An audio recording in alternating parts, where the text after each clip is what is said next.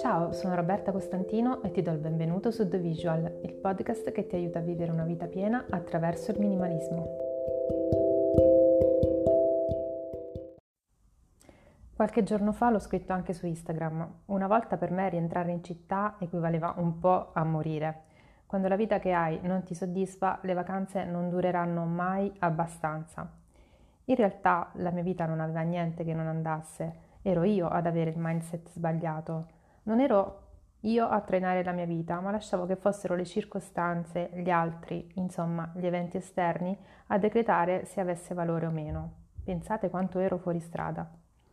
Oggi cerco di evitare di costruirmi una vita che ruoti attorno al concetto di vacanze o ferie, come momenti in cui posso concedermi di stare bene o avere del tempo per me. Vi ho raccontato spesso qui quanto sia importante per me avere delle routine nelle mie giornate che nascono dagli obiettivi che mi pongo per un determinato anno.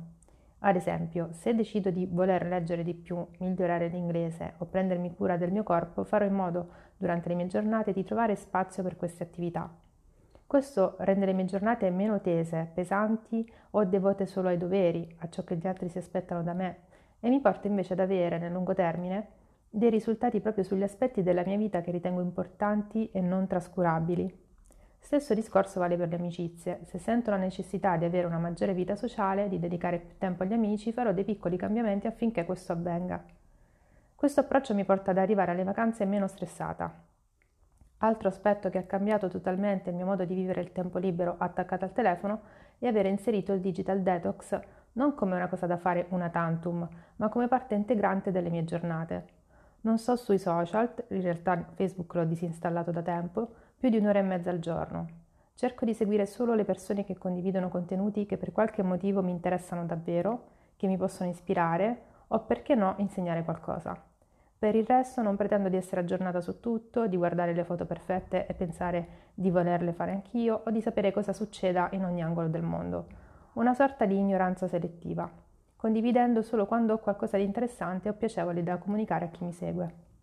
Ho un grande rispetto per il mio tempo e anche per il tempo degli altri e credo sia ingiusto essere costantemente presenti solo per narcisismo. Quindi quello che ti voglio ricordare è che non devi sentirti iperattivo, perché si ricomincia e tutti, te compreso, si aspettano da te produttività.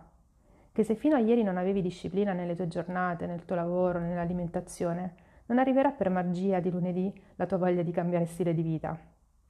Inizia a pensare davvero a cosa vuoi Poniti degli obiettivi a breve e lungo termine su vari aspetti della tua vita e poi inizia a creare delle routine che facciano in modo tu non senta mai il bisogno di andare in vacanza.